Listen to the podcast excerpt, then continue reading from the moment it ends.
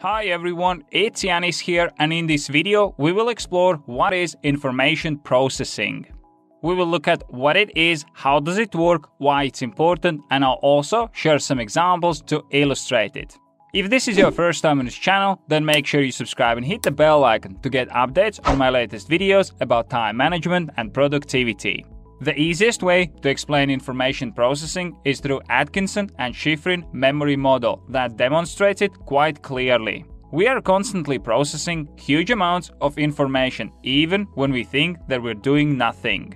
As you look around, you might see grass, trees, buildings, and birds, and for you to recognize them, you have to register this information.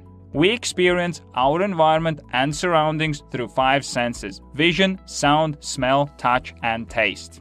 This processing takes place in our sensory memory that lasts anywhere from milliseconds to a few seconds, as it's enough to register the information. The next step is your short term memory. You might see the stone on the ground, but you're probably not going to act on it as long as you don't want to kick it around.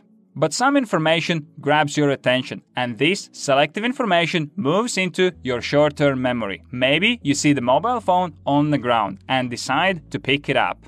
Once information is in your short term memory, it will stay there for about 20 to 30 seconds until it's either forgotten or moved to your long term memory.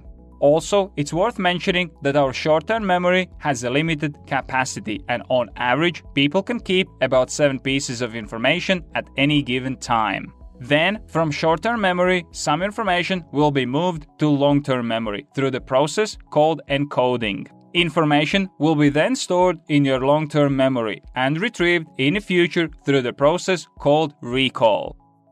I hope that you enjoyed this video and I was able to give you a quick overview of what information processing is and how does it work. If you enjoyed this video, I would really appreciate if you could press the like button as this will help the video reach more people and spread the message.